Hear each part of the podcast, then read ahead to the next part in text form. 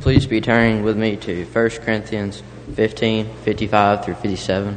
That is 1 Corinthians 15, 55 through 57. And in your pew Bibles, that is page 1024. I'll be reading out the New International Version. Where, O death, is your victory? Where, O death, is your sting? The sting of death is sin, and the power of the sin is law. But thanks be to God. He gives us the victory through our Lord Jesus Christ.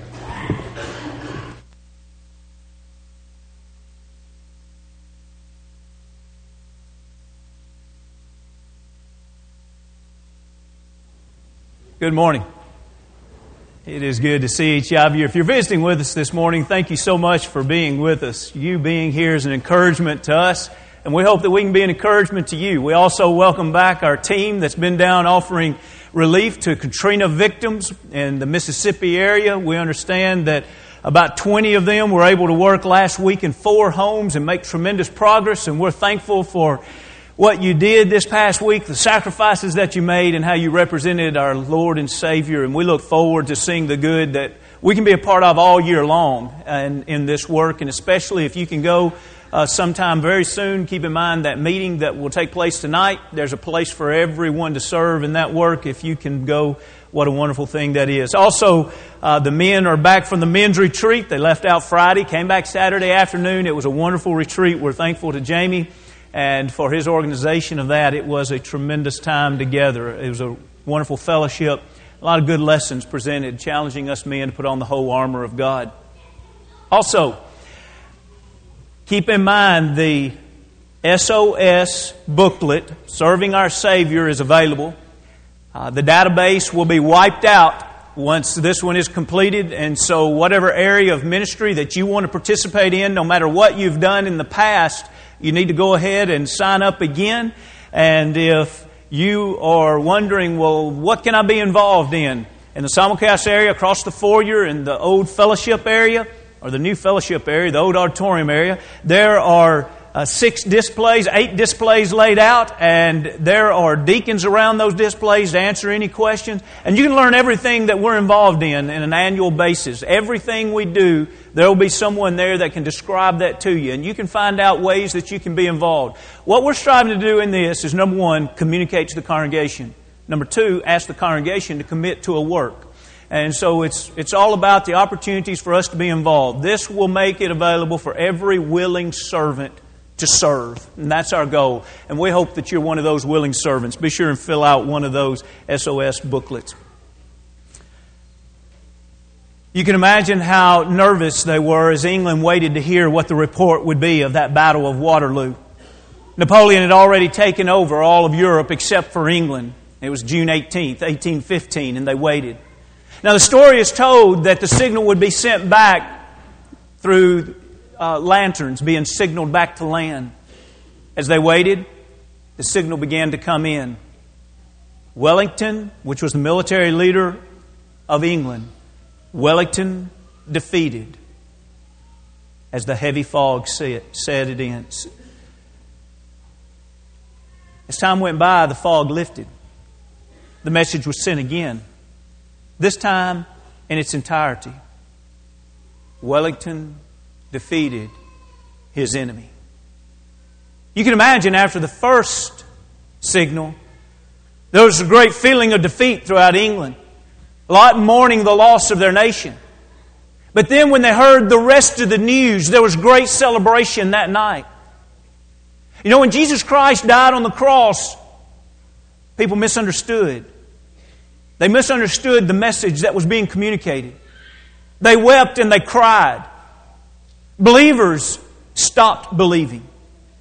The men on the road to Emmaus, they were walking long-faced and sad because they said they had hope that Jesus was the one that would deliver Israel.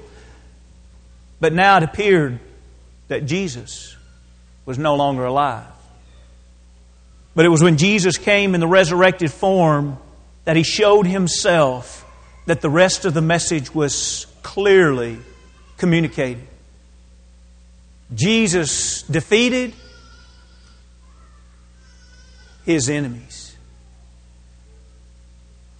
The resurrection is the story of Jesus that I have to understand or I will never understand Christianity. If I do not understand the resurrected Lord, I have no hope, I have no victory, and I have no reason to serve. As a matter of fact, just a few weeks after Jesus was resurrected from the grave, He ascended into heaven, and then we have the beginning of the church. What was the sermon about the day the church begun? It was no surprise to us. He had to preach what they had to understand in order for there to be a church. He had to preach on the resurrected Lord, and that was the whole sermon that we have revealed to us in Acts the 2nd chapter. Let's scan just a few things, and then we'll go to our text in 1 Corinthians the 15th chapter. But notice the first day the church began, as we begin reading in Acts the 2nd chapter, we're going to pick up in 23. He's already identified in 22 that he's speaking of Jesus of Nazareth. And then in Acts 2 and 23 he says, Him, being delivered by the determined purpose and foreknowledge of God, you have taken by lawless hands, have crucified and put to death, whom God raised up, having loosed the pains of death, because it was not possible that He should be held by it. Notice here the conviction that He's bringing in their lives as He reminds them, you thought this guy was just Jesus of Nazareth and you crucified Him on the cross. But He wasn't just Jesus of Nazareth. He was the Savior, the Son of God. And yes, you have crucified Him, but note the power of God. God raised Him from the dead. Now, they, being Jews, would have loved, appreciated, and known very well the writings of David.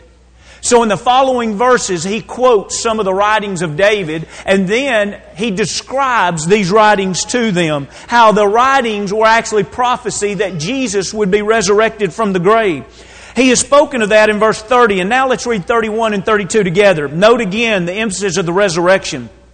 He, foreseeing this, talking about David foreseeing this, spoke concerning the resurrection of Christ, that His soul was not left in Hades, nor His flesh see corruption. This Jesus God has raised up, of which we are all witnesses. He could challenge them to go back and look at the tomb of David, and what they would find was David's remains. They'd find his skeleton. But here, he's challenging them to understand this important truth. You can go back and look for the remains of Jesus Christ and you won't find Him, because His flesh did not meet corruption in the grave. Why? Because He didn't stay there. Because He is resurrected. And that's why the power is the fact that He has been raised from the dead, and He says we're witnesses of it. He's talking about something that happened just a few weeks ago. He's talking about something that Jesus did not in private but in public. He appeared before 500 men. They saw Him at one gathering. The apostles saw Him on other gatherings, and other individuals saw Him at other times. There were hundreds of people on the earth that saw the resurrected Lord. And so now He speaks as the church begins of the need to believe and serve that resurrected Lord. But now keep in mind, at this point in the sermon, we ought to be asking ourselves, what did it do for these people to believe in a resurrected Lord? Let's look at verse 36. Therefore, let all the house of Israel know assuredly that God has made this Jesus, whom you crucified, both Lord and Christ. You put Him to death, but you did not cease Jesus. God raised Him from the dead, and now He's on the right-hand throne of God, and He is Lord. We ought to be submissive, the servants. He is Lord and Christ. Let's read 37 and 38. Notice their response. Now when they heard this, they were cut to their heart and said to Peter and to the rest of the apostles, Men and brethren, what shall we do? And it's there in 38 they're told to repent and be baptized, every one of them, in the name of Jesus. Not one that's dead, but one that is alive. One that is sitting on the right-hand throne of God, Jesus Christ. Not crucified and dead, but crucified, dead, buried, and resurrected. He is alive. Friends, if we're ever going to understand the very core of Christianity, we have to understand a living Jesus. The church began by preaching about the resurrected Jesus. Let's go to 1 Corinthians, the 15th chapter. The text that was so capably read for us comes out of 1 Corinthians, the 15th chapter, which is the longest discourse in all the Bible of the resurrection. I don't know if you've noticed, but when you read through the Bible, it's uncommon to have one theme running for several verses. The topic of the resurrection was so important and so misunderstood that Paul does something unusual in the book of 1 Corinthians. He spends 57 verses talking about one topic. He never breaks the chain of thought in that topic. From the first verse to the 57th verse, he's saying loud and clear, you have to understand the resurrected Lord. They had misunderstood the resurrection. Some were saying that there was not going to be a resurrection. And he teaches and he preaches for 57 verses about the resurrection. But he reminds them at the beginning of this isn't something new to you. He reminds them, as we look in verse 2 and 3, for I delivered to you first of all that which I also received, that Christ died for our sins according to the Scriptures, that He was buried, now note this, and that He rose again the third day according to the Scriptures. Paul says, first of all, this is what I've delivered to you. Now, do you remember that when we study back in Acts and we find about Paul going into Corinth, it was a scary event for Paul. He was looking at this huge, immoral, wicked metropolitan area. And he was thinking, no one here will want to hear about Jesus. I don't want to go in there and preach about Jesus. And the Lord encourages him to go in, that he has many people in that city. And so we say, what would Paul preach the first time that he entered into that city? And he says, you remember the first thing I preached to you? I preached to you about the death of Jesus, just as the Scriptures prophesied. I preached to you about His burial and about His resurrection, just as the Scripture had prophesied. It's happened. Friends, that must be the beginning and the end of our faith. It all is built and revolves around a resurrected Lord. Now, over the next few verses in 1 Corinthians, the 15th chapter, he would give them proof. The proof was in several witnesses that were there, as we've already mentioned earlier. But then in the next paragraph, beginning in verse 12, he would address the question, why is it that some of you say there's no resurrection? And then he plays the what-if game with them. Okay, if you don't believe there's a resurrection, are you ready to accept all of these consequences that are going to play out if there's no resurrection? We don't have time to work all the way through this to accomplish what we want today. But we can go to one verse and see the thrust of this paragraph. In other words, he's saying to them, if you don't believe in the resurrected Lord, you have no hope. Now, the beautiful thing is, with the resurrected Lord, we have tremendous hope. Let's read verse 17 and then skip down to 19. And in verse 17 in this paragraph that started back in verse 12, he says, if Christ is not risen. Say that, and if Christ is not risen, your faith is futile, and you are still in your sins. Verse 19. If in this life only we have hope in Christ, we are of all men the most pitiable. The other translations say the most miserable. So if there's no resurrection, he says first we have to accept the fact that Christ was not raised from the dead either. In other words, can you find that tomb where the remains of Jesus are? Well, of course they can't, because there was a resurrection. But if there is no resurrection, do you realize that there is no Savior? Because one who is dead cannot save.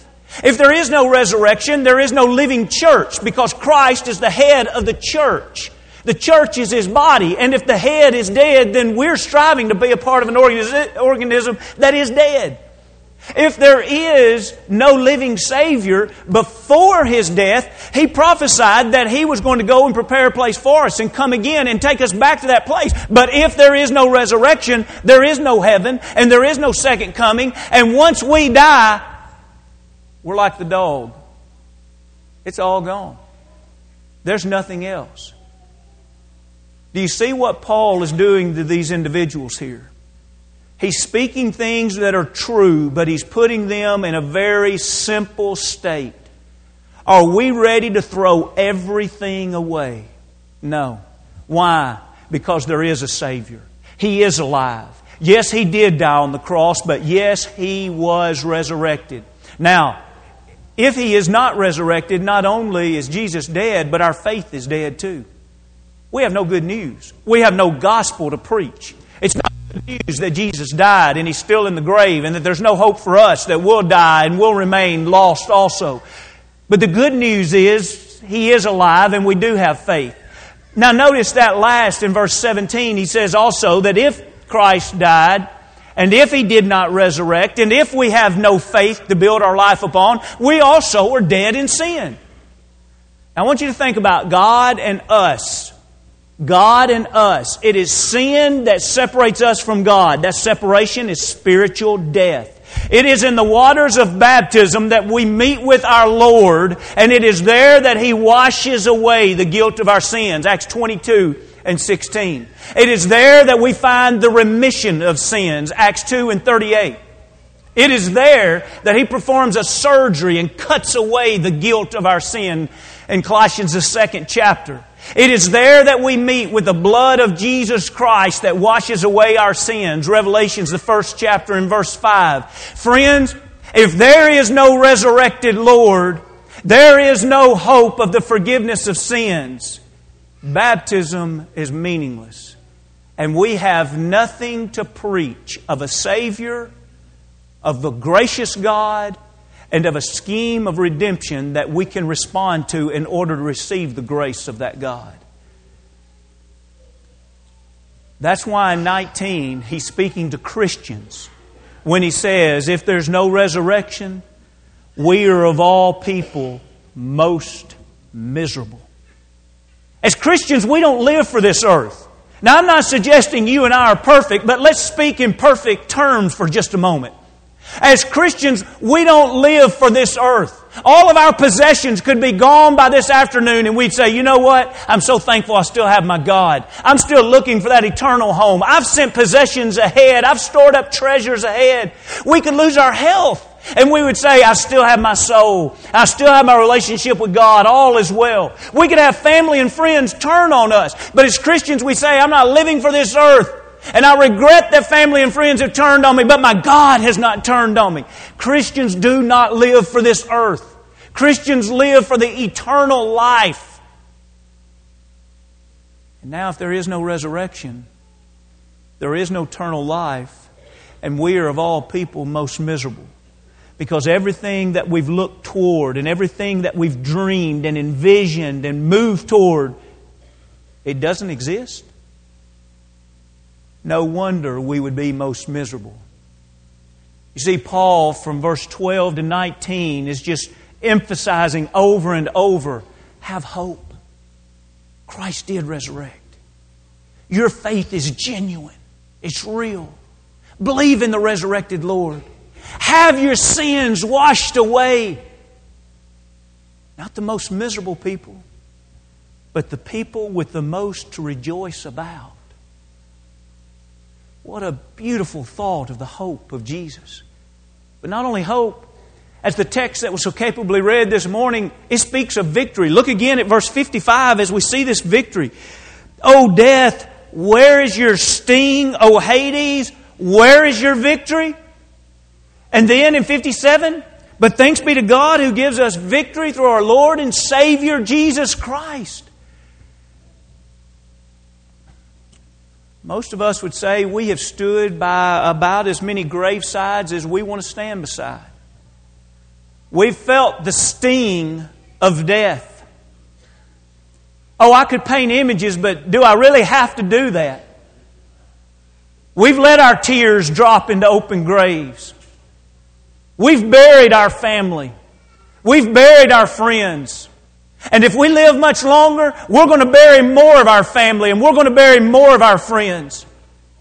And we can't help but sometimes fight that same mental battle that man has been fighting since the very beginning, the battle of pain and suffering and death. How many graves do we have to look into before we say, well, the sting of death, I'm sick of it.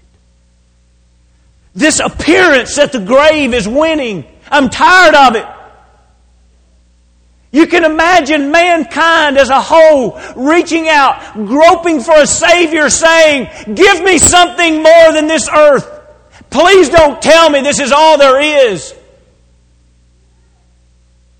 But thanks be to God who gives us victory through our Lord and Savior, Jesus Christ. Toward the end of a chapter of the resurrection, He has been victorious over the sting of death. He has been victorious over the grave.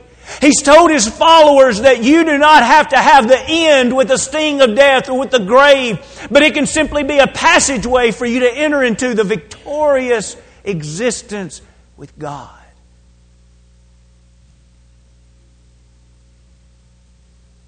Man has longed to overcome the grave on their own terms. Human efforts. When we look back through the history of North America, we see Ponce de Leon back in the 1500s. It's said that as he come into Florida that he was actually searching for a fountain of youth. And there, in that location, is still a landmark that millions visit, even to this day. And as they visit, they are given a cup of water and they are allowed to drink of that spring. Now, I realize that most that drink of that today probably realize that this water is not going to keep them young. This water is not going to cause them to avoid death. But do you realize there have been, and there still are, people today that are in a serious search for the avoidance of aging and dying? They want desperately to cling to this life. They want desperately to believe that they're immortal. They want desperately something that they will never find through this earth. Of the millions that have drank of that water, every one of them have aged, and every one of them will die. In John the 4th chapter, Jesus spoke to a woman at a well. He urged her to drink of water that would give her eternal life. Paul, writing here in 1 Corinthians 15, does not speak of it as water, but it's the same message. Believe in that Jesus that can give eternal life. The victory is through Jesus.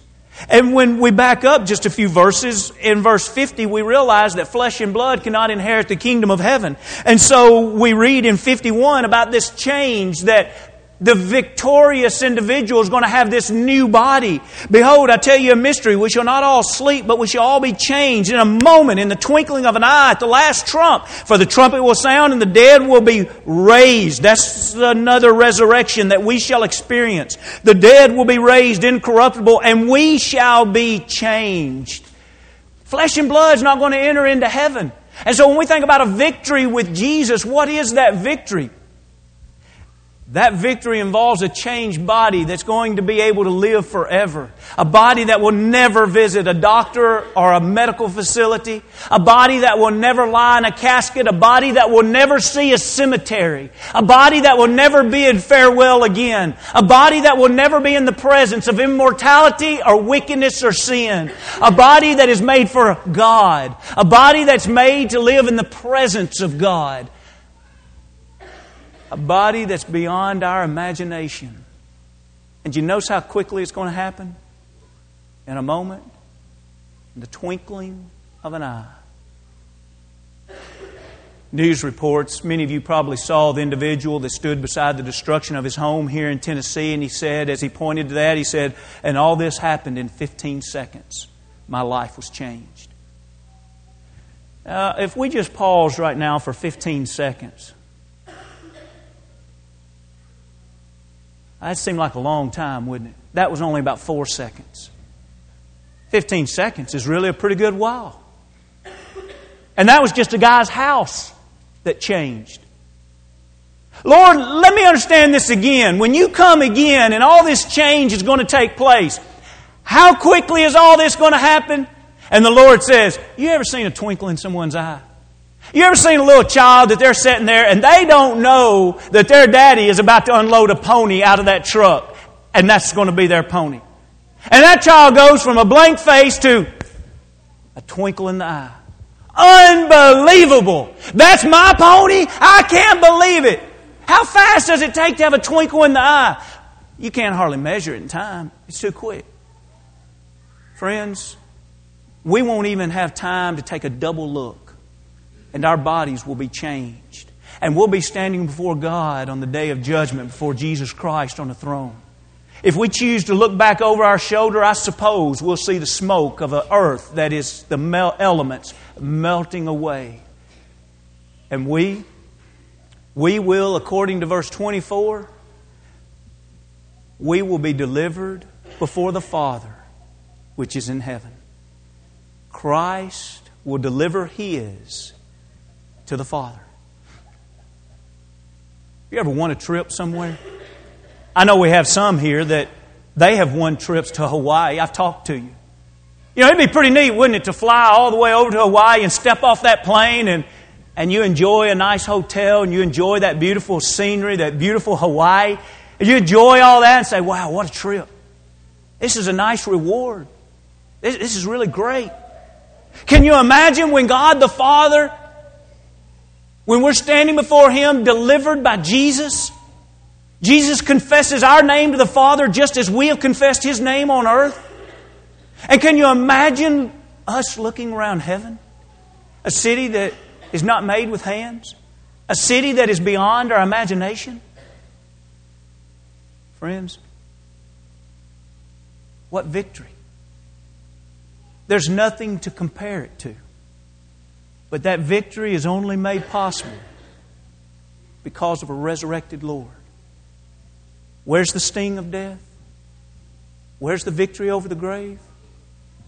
Thanks be to God who gives us victory through Jesus. Now the question. God gives us 57 verses of the resurrection. How's it going to end? How's He going to tie all this up? How's He going to bring it together? How's He going to bring it down to apply to our life? Friends, I want you to note something here. This is how God brings all this together. This isn't the clever means of men just trying to get the most out of people. This is God trying to help us to become the most that we can be. Look at verse 58. It may surprise you how He brings this chapter to a conclusion. Therefore, my beloved brethren, be steadfast, immovable, always abounding in the work of the Lord, knowing that your labor is not in vain in the Lord. Because of the resurrected One, we can have success in life.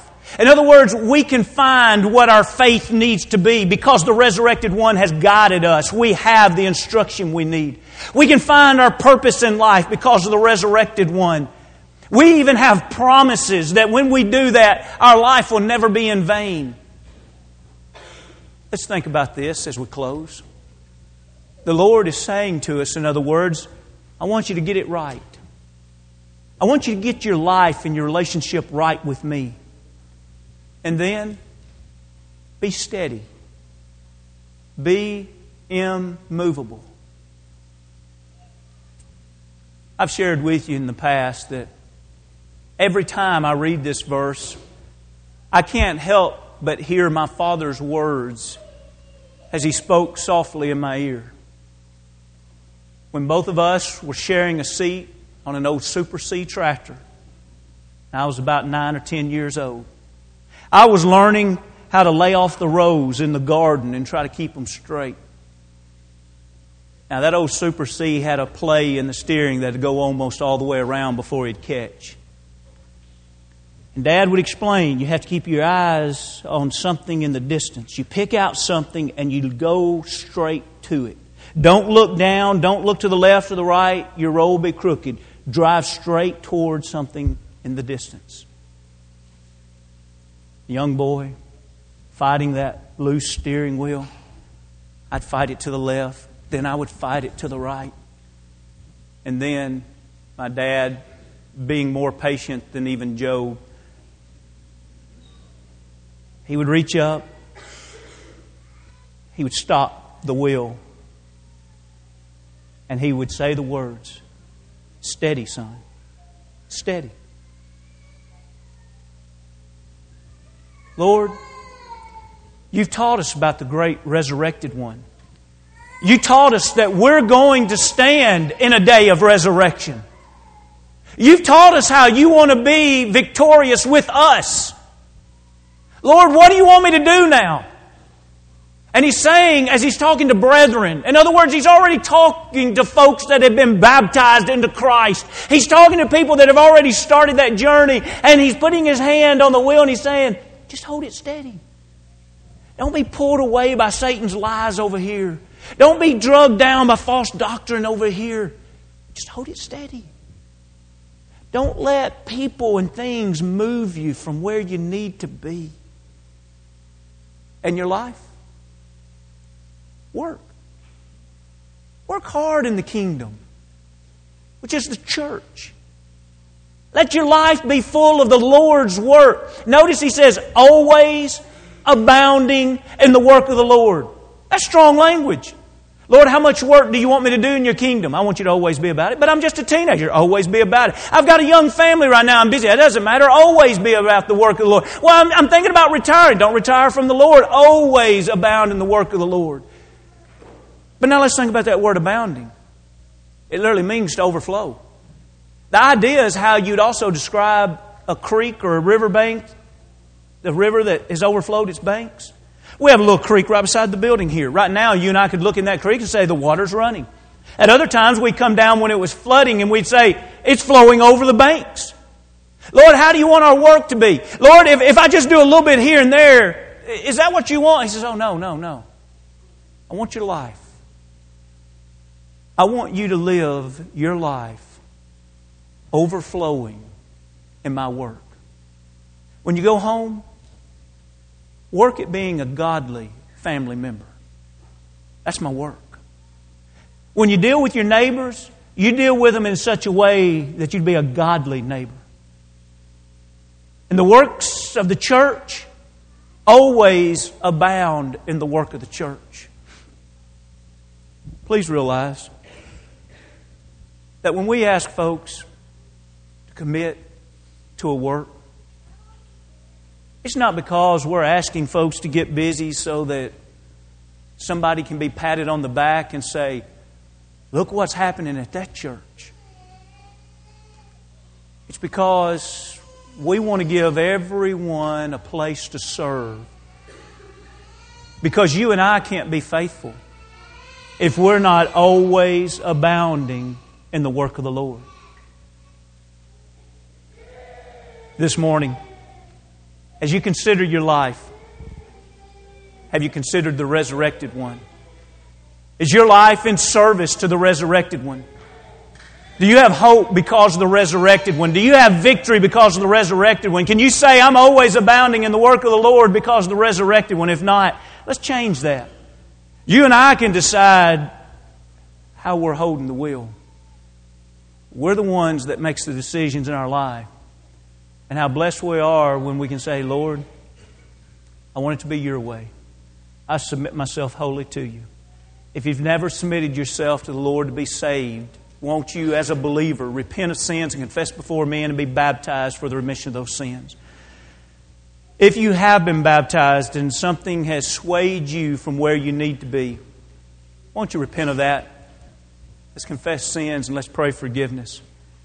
Let's make sure as we leave here that we're all living for that resurrected one and for that great day of resurrection that we all shall meet.